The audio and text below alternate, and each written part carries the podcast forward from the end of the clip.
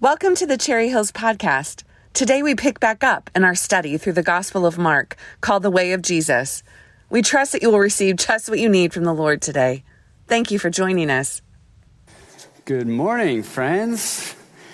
Hey, if you don't know me, my name's Luke. I get to lead our spiritual formation efforts here at Cherry Hills. And part of what that means is from time to time, I get to have the privilege of teaching. So, uh, fun to get to do that with you and worship with you this morning. If you got a Bible near you, you can go ahead and pull that out. We're going to be jumping into Mark chapter 10 today. Mark chapter 10, verse 17 is where we'll start. And if you want to grab one of the black Bibles under a seat, that's page 822. 822, Mark chapter 10, verse 17. And if you're surprised that we're in Mark, we've been in a, parenting series. We're moving back uh, into the Gospel of Mark, where we spent time in and out of it uh, for a year plus now. And I hope if you've been with us for a time that maybe Mark's Gospel is starting to feel like an old friend. You, you've you know, you, you leave, you, you say goodbye for a little while, but whenever you get back together, it's like you're just making up for lost time. It feels like no time has passed at all, and it's a reunion that's sweet, right? So uh, we're, we're jumping back into Mark, and if you haven't been with us, then uh, no worries. We will catch you up to speed, and we'll be able to dive in together. Here's basically what's going on in Mark's gospel. Mark is the probably uh, earliest written record of the life of Jesus that we have. So it's a historically important document. But for those of us who are present day followers of Jesus, we think that in immersing ourselves in Mark's gospel, we're going to be able to encounter Jesus in like living and fresh ways that have power to change and transform us as we meet Jesus in the pages of the text. So one of the things we've been saying each week that we've been in Mark's gospel is this. If you're following in your notes, we're spending time with Jesus, learning to live the way of Jesus. Learning to live the way of Jesus is what we're after here. And where we last left off in Mark's gospel, Jesus has his eyes set on Jerusalem. So he's going to the great city of Jerusalem, and there he is going to meet his victorious and fateful end. But along the way, he's been preparing his, his 12, the apostles, his friends, the disciples, for the surprise, the world upside down fact of his death and eventual resurrection. And so he's been teaching them en route about the surprising nature of the kingdom of God. And so this is a story that we're going to be in today where he's going to do a similar thing and expose them to the surprising, amazing, upside down, topsy turvy nature of, of life and reality in God's kingdom. Now, before we get to Mark chapter 10, verse 17, I want to set this up by giving us a different story. This is a story that's not in the Bible, but it's a story that comes from uh, Christian history. There's maybe a little bit of legend to it, but it's a really, really cool story, and it's about two monks. So, uh, back in the fourth, fifth century, there were, there were two monks, and they lived in North Africa, and there was a younger monk named Abba Joseph. And Abba Joseph, one day, he goes to visit an elder monk named Abba Lot.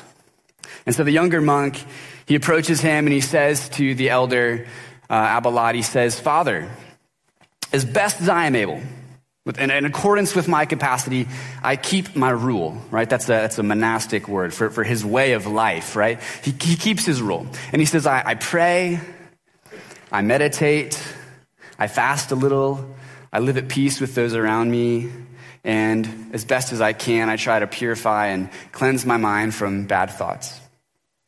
And so he says to the elder monk, What else? What more should I do? And the elder monk rises in reply, and he lifts his arms and stretches out his hands toward heaven. And just then, his ten fingers became like lamps of fire. And he says to the younger monk, Why not become all flame. It's a cool story, right? We don't know what it means, but it's a cool story, yeah? I, I just tell you that story, and I'll return to it later. I just tell you that story to kind of have in your back pocket because that's a story that I think can help us make sense of and interpret an encounter that a rich young ruler is going to have with Jesus in the passage that Mark gives us in Mark chapter 10. And it's going to be a helpful frame of reference for us to interpret and, and to encounter Jesus in our own way. Uh, the invitation that Jesus gives to this man and the invitation that Jesus still gives to us today. So, Mark chapter 10, Let's get into this story that Mark tells. Verse 17 As Jesus started on his way, a man ran up to him and fell on his knees before him. Good teacher, he asked, what must I do to inherit eternal life?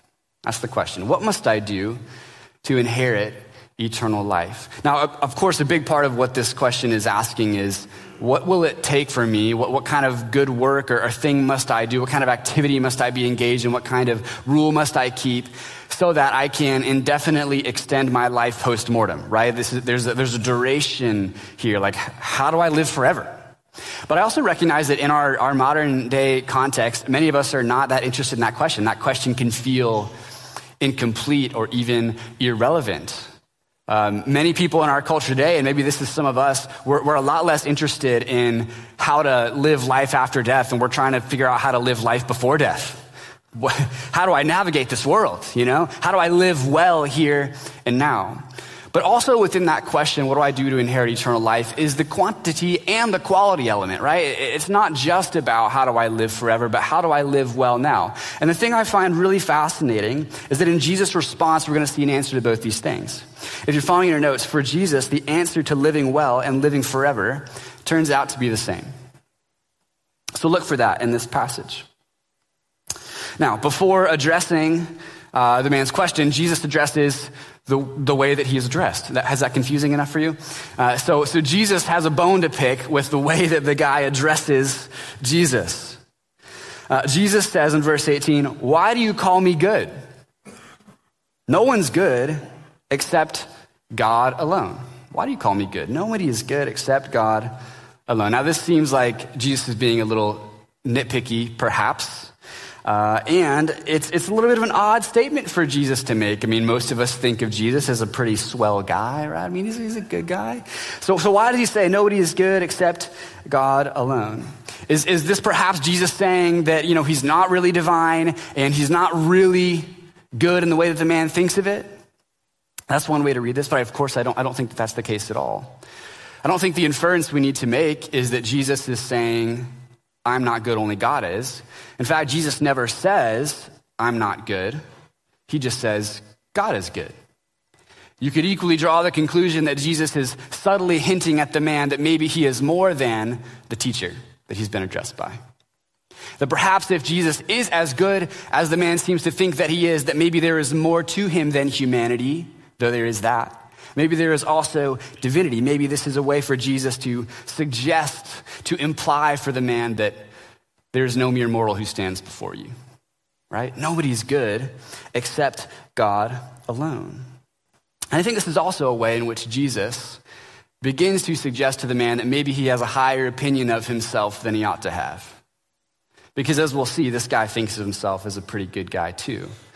And so maybe Jesus is undermining a little bit the way that this guy perceives himself and, trying to draw his attention away from his good behavior and the metrics he thinks make him a good person and give him a, a, a, grounding, a contact with the reality of God's infinite goodness in light of his own so called goodness. You see? So, why do you call me good? Jesus answered, No one's good except God alone. And then he goes on. In verse 19, it says, You know the commandments. You shall not murder. You shall not commit adultery. You shall not steal. You shall not give false testimony. You shall not defraud. Honor your father and mother. Now, this is a, a, loose sampling of the latter of the Ten Commandments, the ones that have to do with loving our neighbor. Teacher, the man declared, verse 20, all these I have kept since I was a boy. All these things I've kept since I was a kid. You have to wonder at this point if the man really believes that no one is good except God alone. It, maybe, that's, maybe that's a new idea being impressed upon him. Not that he would not say that out loud, but, but maybe internally, maybe implicitly, in his heart of hearts, he kind of sees himself as, as on equal footing or as, as good enough, right? He thinks of himself the way that most of us think of ourselves. We're good people. I mean, come on. You know, like we, we, we mostly do the right thing. We try to, we give it our best shot. You know, we're not out here doing all the big bad stuff. Most people, we say, oh, I'm good enough. And we think that when it comes to faith and spiritual life, good enough is good enough. Like, what's the big deal? What more is there? What else could there be than to be a moral, decent human being in this world? Isn't that enough to strive for? To keep the checklist, to follow the rules, to toe the line? Won't God be pleased? Won't the people around us be happy? Won't we be content? Like, let's just follow the rules and we'll say we're good enough, right? Check that box and move on. Most of us don't think of ourselves as perfect people. Not nobody's perfect, right? We don't think of ourselves as perfect people. We think of ourselves as, as sufficiently good in that way. We're sufficiently good people. And so the man has this mentality of himself and he comes to Jesus and he asks a question that is probably more of a self validating question than a truly curious question. He, he doesn't expect Jesus to actually surprise him and counter him and call into question the extent, the reality, the sufficiency of his own goodness. But Jesus subtly does. And some people today, we still want to use religion this way. If you're following in your notes, some people use religion to assuage their guilt, right? Put a balm on it, put a salve on it, put a band aid on it. Others use religion to validate their goodness. Some people, you know, they walk around and they've, and they've got a guilty conscience and religion is a, is, is a tool, it's an instrument for you to kind of cleanse the conscience and, and go on about your life. Other folks, you already think of yourself as a great human being, and religion is just that added component that kind of reinforces and validates that self perception. Well, of course I'm good. I go to church. Well, of course I'm good. I'm, I'm, I'm a Christian. Well, of course I'm good, right? And so religion becomes a way in which we justify ourselves before God, others, and our own sense of self. But neither of these approaches to the spiritual life is healthy and good and mature and wise. You won't start to figure out Jesus until you stop trying to use religion altogether. The man needs to graduate out of this mentality, out of this sense of self, out of this way of thinking about goodness and faith, and, and move deeper into what Jesus has for him and the invitation that Jesus is going to extend to him. I also think it's fascinating and maybe worth noting. I don't want to make too much of this, but I think it's interesting that after Jesus says no one is good, how does the man then address Jesus? Teacher. He drops the good. Now it's just teacher. We're no longer saying you're a good teacher, it's just teacher. And I think he's drawn the wrong conclusion here. And yet it's the conclusion that many of us come to uh, in our culture about who Jesus is. He's a teacher, you know, he's like a forerunner of MLK and the Beatles and like the love everybody culture that we live in. And so he's, he's probably ahead of his time as, as a tolerant, admirable guy.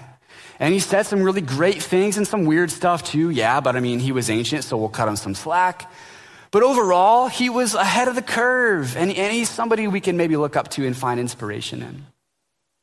But if that's all that Jesus is, if we approach him the way that this man approaches him, is, you know, he's a teacher. He, he's the next guru. He's got some things to say, and we can, then, if we approach him that way, then we can debate and we can negotiate and we can pick and choose.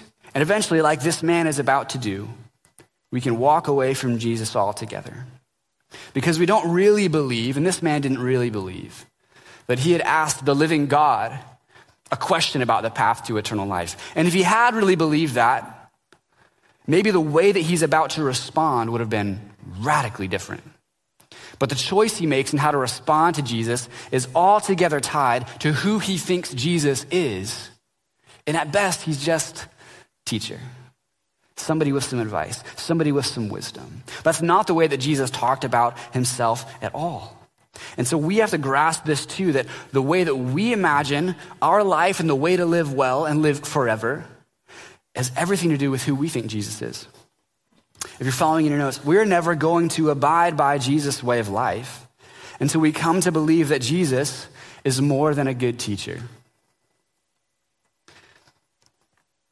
Only when our perception changes and Jesus becomes everything, not just something, are we going to be able to have the power and the trust and the willingness to step into the radical invitations that he has for us as his followers, as his people. And this is why the apostles come to believe, as Jesus intends, that Jesus is eternal life.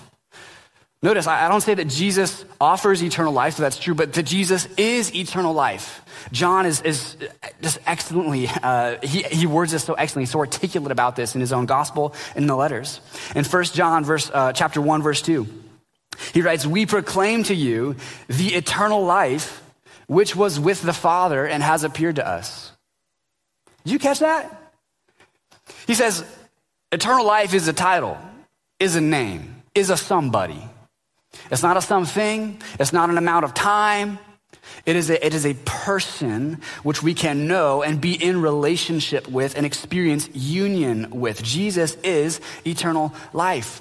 But when this guy approaches Jesus, he doesn't realize that he's talking to eternal life. He doesn't realize that he's speaking with eternal life. And that makes all the difference in the world. If you're following any notes, eternal life doesn't come from what you do. That's his assumption. It's who you know. It's who you know. So back to the story. The man says he's kept all the commandments since he was a boy. Now, uh, maybe, maybe he did. I don't know. You know, he, maybe he's a little bit of self-denial, self, you know, illusion here. Uh, he, he's deluded a little bit. But let's at least acknowledge the fact that Jesus doesn't say, nope, remember that time you were 13? Mm-mm-mm. I saw that right? He, he, doesn't take him to count, you know, for all the stuff in his life. He doesn't, he doesn't, uh, you know, make that the hill he's going to die on and like pick this battle. We're just left to kind of acknowledge, okay, what if? Maybe, maybe that's true. Let's, let's just go with it. Suppose that he is uh, an incredible, you know, maybe the most upstanding citizen in all of Israel, and he is a, a Torah observant, law abiding, good person. And he's really done his utmost and done exceptionally well at keeping all of the commandments, since he was a boy. But even if all that is true, like Jesus doesn't even go there. He just raises the stakes. He just says, let's, let's take this one step further. Let's get beyond rules you may or may not have kept. And let's talk big picture here. So Jesus raises the stakes in verse 21. And you got to love how this starts.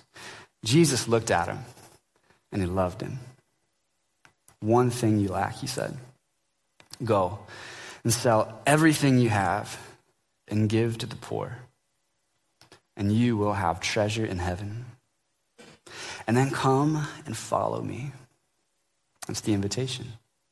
But at this, the man's face fell, and he went away sad because he had great wealth. Great wealth. Now, here's the thing I recognize in a room like this, uh, some of us have had bad experiences, maybe multiple bad experiences when the church starts talking about money, and right now you're like kind of squirmy and itchy. And maybe for you, this is a little passage that, that seems to justify your hesitation and your skepticism and, and resurface some of those wounds, because it can sound like Jesus is saying to the guy, You want to get to heaven? Just pay the fee, bro. But there's more, much, much more going on than that. And you may first notice that Jesus isn't looking for a personal collection, right? He's not going to pocket the guy's money. What Jesus is actually saying is um, we live in a society where there's an unequal distribution of resources, and that's problematic. And part of what I'm here to do is to alleviate the suffering of others, not just in the afterlife, but here and now. And if you want to follow me, you're going to have to engage in that work in a very tangible, real way that's going to even hurt your own bank account and your own sense of importance or significance that comes from how much money you got and what you do for a living or whatever it is, right? You're going to have to go all in on this with me because this is where my heart is. It's with the poor. So, so first, you just notice that, right? This is not Jesus saying, um, you know, if you want to be on my team, you got to pay the fine, pay the fee, right? He's, he's talking about distribution to those who have need, to those who have lack.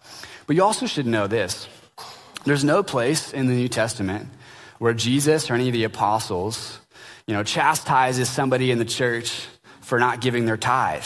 A tithe is a, is a 10% gift. It, it comes from the tradition of the Old Testament. Right? Like, and, and we don't do that as a church. You're never going to get a letter from our church saying, hey, only gave 3% last quarter. Let's step it up, buddy. We don't do that, okay? Jesus didn't do that. The apostle did that. That's not the way uh, of the early church. So, so hopefully that's some good news. Like we're not after your money. Jesus isn't after your money. The church isn't after your money. If you've, if you've experienced that, that's an unhealthy and unbiblical um, culture that you've been a part of. And you just need to know that. And there, there's, that's not the way of Jesus. But you should also know this though too. And here's the, here's the flip side. The way of life, the culture, the practices of the early church, and what you'll find in the New Testament is not that people are trying to live up to a certain rule, like give 10%. It's that they're giving away everything, far more, that exceeds 10%. And they're giving it to people who have need, and they're sharing all their resources. And they're laying aside all their claims to wealth and importance and status and the things that money can buy in order to be a just community that cares for those who have need. They're radically focused on hospitality and generosity and living lives of simplicity. It's in our church what we call whole life stewardship. And whole life stewardship, um, that word whole is important. It, it means not part life stewardship, not some of life stewardship, not compartmentalized life stewardship. It means whole life stewardship.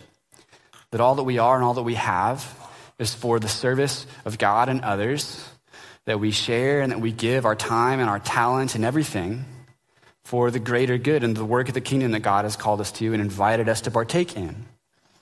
That's what it means to be a whole life steward. So we're not just talking here about writing checks, we're talking about giving all that we are to the mission of God and into relationship with Jesus in a way that other people are blessed around us. So Jesus' invitation here is not give 10%, it's give 100%. And if that feels, you know, hard to you, it is.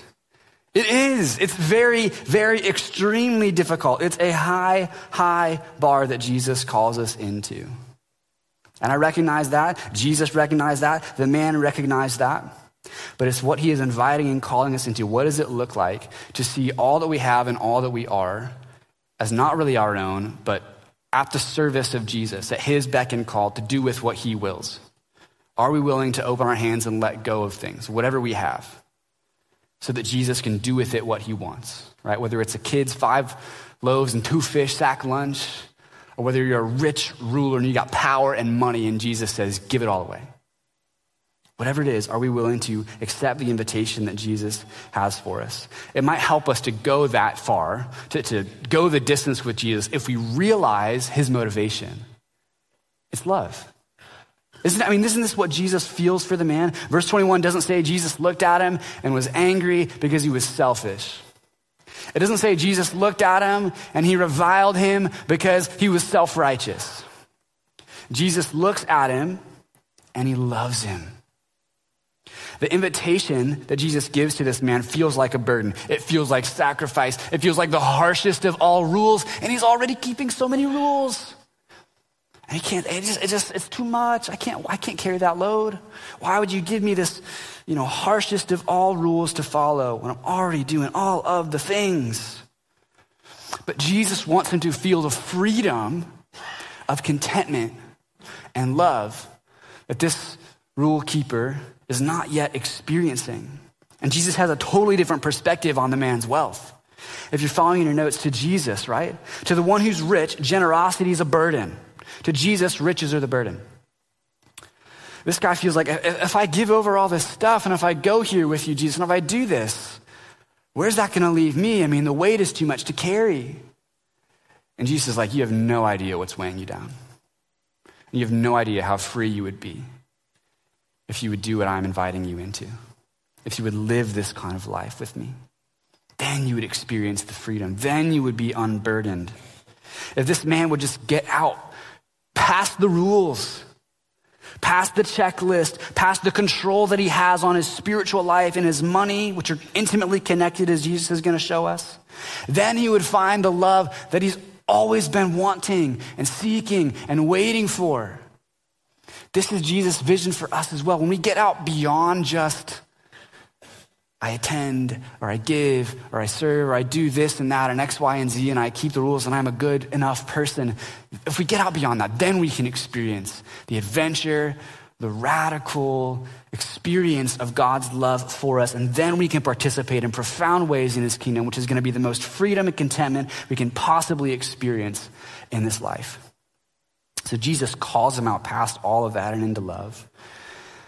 But the man walks away because, because the rules are safer, because the rules are easier, you know? It's nice just to be able to say, hey, look, I check the boxes on all these commandments. Like I'm, I'm doing it, you know? Are we good? That's the attitude, that's the mentality. The rules, they don't lay claim to you. The rules can even, by somebody maybe who's especially virtuous, the rules can even be mastered. But Jesus doesn't want you to master the rules. He wants you to be mastered by love, by Him, by His way. And so Jesus invites each of us to be overcome and overwhelmed by love. That's the better way.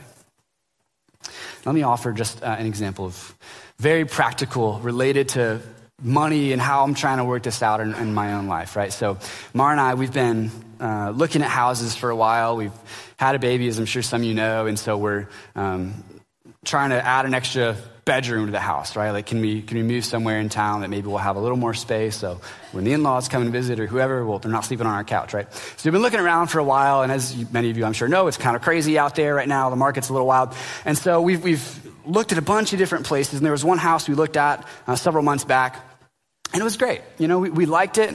We thought, hey, this, this could work. We could see ourselves here. But it was like right at the tip of our, our price range. And we're like, oh, I don't know. I don't know. That's going to be challenging me tough, right?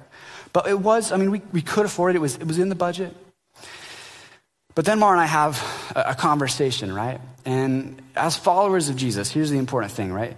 We're not just approaching decisions about money and our finances with the question of, well, can I afford it and will it make me happy? There's some better, deeper questions to ask beyond that, right? And so we start having the conversation well, if we do this, is that going to inhibit us from being generous in the way that we want to be generous? And you look at the house and you go, okay, it's important to us to show hospitality. We have a lot of students and other people who have come into our house over the years and we host groups and stuff. And like, is the layout of this home, is it conducive for us showing hospitality to people and inviting others in? And we're thinking about, okay, in, in two years, home maintenance costs and inflation and yada, yada, like, are we going to be able to be spontaneously giving toward people when we'd like to be? Or are we just going to be constrained by the mortgage and the home maintenance and all these other things? So I don't, I don't say that to put us, you know, in any kind of, or just, or just real life decisions, right? I mean, these are the conversations you have with your family, your spouse. You're trying to think through things of, and it's not just what can we afford. You're wrestling, you're discerning based on the love we have for Jesus and other people and the invitations that he gives to us. Like, what do we want to do here? You know?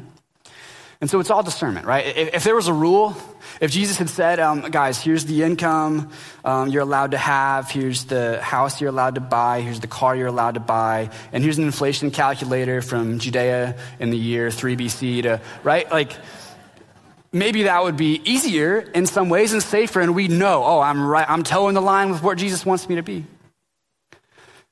But Jesus doesn't want us to be doing that. He wants us to step into a dynamic, authentic, real relationship where there's back and forth and we're asking questions of Jesus and wrestling with things because we love him. We know that he loves us and he has his, his best for us. And we know that we're supposed to love other people well. And that means being free of attachments to things and stuff. And so we just wrestle with this stuff and we try to discern as best we can. And that's what love looks like. And that's what relationship looks like. And it's what Jesus is calling this man and each of us today into. Can we discern? Can we enter into the adventure and the love and the freedom that God has for us? And that sounds good, doesn't it? But you also, let's be real, we sympathize with the guy. I mean, Jesus did say everything. Come on now. Everything. Any of us in here taking a vow of poverty? Okay, then you get it, right? I mean, this is this is a high bar that Jesus has set before this man. Jesus goes for the jugular here, you know? He's, he's like ripping off the band aid. If Jesus was your, your personal trainer, you'd be like running a marathon on day one, you know? I mean, he says, hey, this is what it takes. This is what it looks like to come and to follow me and to share life with me and, and be part of my, my team. This is what it looks like to be part of my, uh, my ministry and to be an apprentice with me. So I know it can seem tough, and it is. But here's also what we have to understand about Jesus Jesus doesn't call you a failure and kick you out if you don't become a saint on day one of your apprenticeship to Him. He doesn't say, done with you, failure, bye, and move on, right? And Jesus also doesn't expect people to come to him pre sanctified, like, you've already been made holy, you're already a righteous person. Welcome aboard. He doesn't have a Jesus dream team of spiritual elites that he's just trying to collect people into. Jesus welcomes and brings into the fold broken people and wounded people and naive people and ignorant people and people who hurt people and people who are confused and people who don't really get it and people who have mixed motivations. Jesus brings these people onto his team, but only people who are going to write that blank check from the get go and say, I'm all in on day one, are going to be able to go the distance and experience the life that Jesus has in store for them. And the rich man, rich as he was, wouldn't write the blank check. And so he cannot be Jesus' apprentice. The rich and the powerful man, he thinks he has a, a stellar resume, you know? Like Jesus would be lucky to have him on his team. He's such a good person. He's an Ivy League grad, you know. He had a prestigious internship and he was at the top of his class. He thinks he's got a good resume, but Jesus' only interview question is, How far are you willing to go? And the answer, apparently, is not far enough. So the man walks away sad because he had great wealth. Now, Jesus wants to ensure that his followers get the point. So then he moves the conversation back to his disciples in verse 23. Jesus looked around and said to his disciples, how hard it is for the rich to enter the kingdom of God. And the disciples are amazed at his words, but Jesus said again, Children, how hard it is to enter the kingdom of God. It's easier for a camel to go through the eye of a needle than for someone who is rich to enter the kingdom of God. And the disciples were even more amazed. They're thinking, That's impossible. Jesus, camels, needles, what? And so they said to each other, Who then can be saved? And Jesus looked at them and said, With man, this is impossible but not with God. All things are possible with God. Now, how is it that according to Jesus, our spiritual destiny is bound up with our material possessions? I mean, this is bad theology, isn't it, Jesus? Jesus should have told the guy, you know, all you need is grace through faith to inherit eternal life. He should have told that rich man, just repent and be baptized. But we must also realize that to be baptized is to affirm that God has done something impossible in us and that we in turn have surrendered everything to follow Jesus. Jesus isn't saying, be an exceptional rule keeper and that is enough for salvation. In fact, Jesus is saying, even keeping the rules is insufficient. I must have your whole heart, mind, body, and soul. All of you is what I'm after. I love and I approve and I use the, the dictum, right, that we use in theology, like grace through faith, absolutely.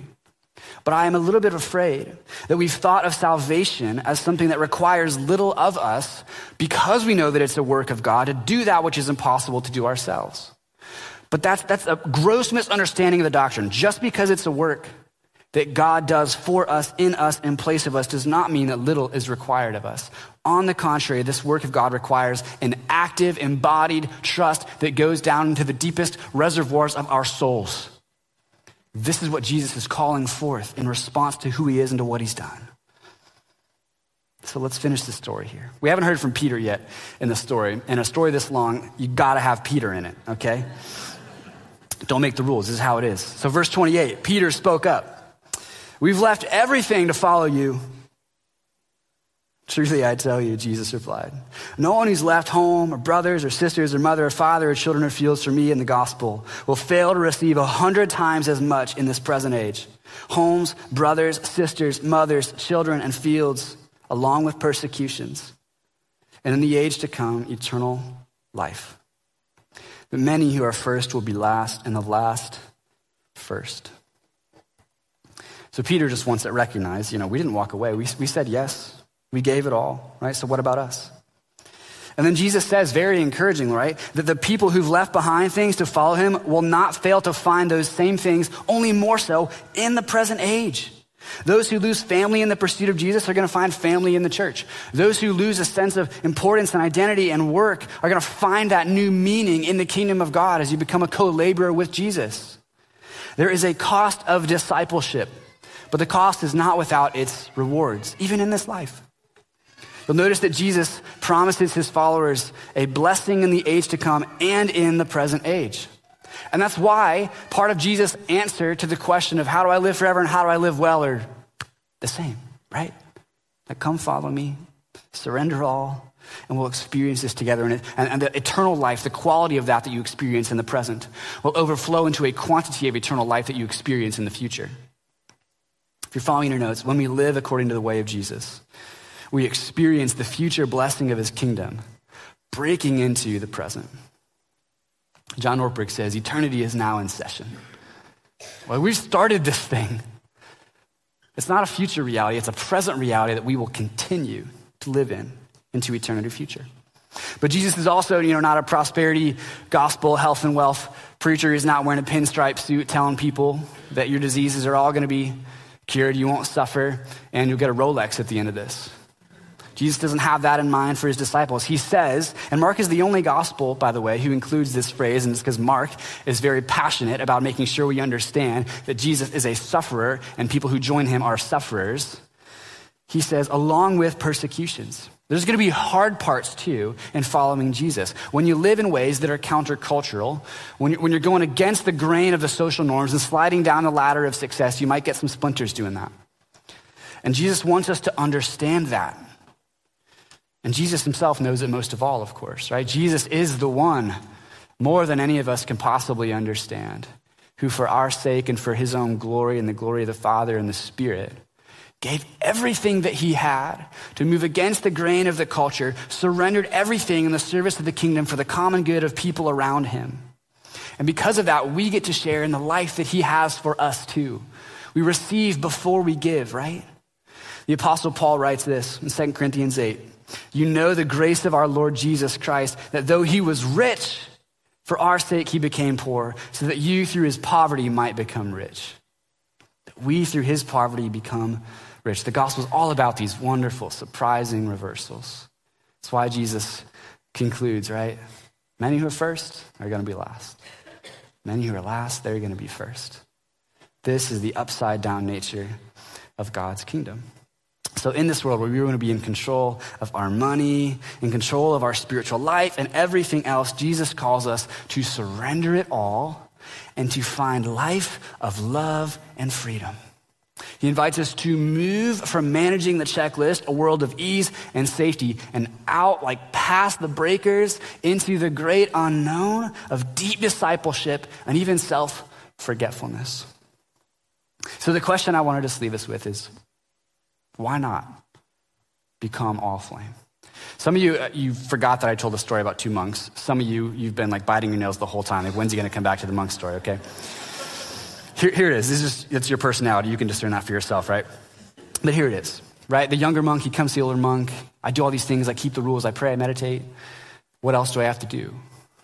Enlist his hands. They become like flames. And why not become all flame, right? The older monk, he looks at this younger monk, right? And he sees somebody who's got his life sorted out, it's in order, and he keeps the rules, and he does the things that he's supposed to do. And that's a fine place to begin. Many of us are there as well. I keep the commandments, I follow the rules, I know the truth, and we're good with that. And that feels like a sufficient, like the, the end goal of our spiritual life, what we're all headed towards. And it's a good place to begin, but it's just a beginning. It's not the full extent of the life that Jesus has for us. It's not the full extent of his invitation. And so the abbot invites the younger monk beyond the rule and into the fire. And Jesus invites the rule keeper beyond the commandments and into the uncomfortable unknown of a life of self forgetfulness. He says, just forget about the things you think you know and the things you think you need, the things that have a hold on your heart. Just let it all go.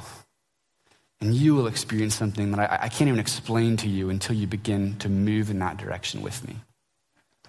Let's go deeper into love, and we'll just forget all that runs, uh, that, that lies behind us, and we'll just run forward and keep moving into generosity, into obscurity, into helpfulness, into whatever Jesus has for us. Like Paul ponders, and, and you can go read this in Philippians 3. You know, if I live, if I die, it's all good. I just want to be with Jesus, doing what Jesus has for me. And so I'm, I'm far from this place. I, I feel that. And most of us are, in fact, and many of us won't even get there for a long, long time. Few of us make it this far in the spiritual life, but it is out there, right? Beyond the horizon, you know, far off the edges of most of our maps, where Jesus is saying, Go here with me. and trust me and experience that it's the best thing for you and for the world around you. He wants to take us all the way there if we'll let him. So, for those of you, right, if you become stagnant in your faith and you're feeling stuck, or I just, I'm on idle, you know, I'm in neutral, or maybe you, you've been hesitant to even take that first step and to like pursue baptism and say, I want to join a church and I want to like get in a Bible study. I want to like do this thing. If you've been caught up in, in questions and distractions and whatever else, the question for each of us this morning is why not become all flame? Team's going to lead us. Let's sing in response. Thanks for joining us today. If you would like more information about our church, visit our website or find us on Facebook. Have a great day.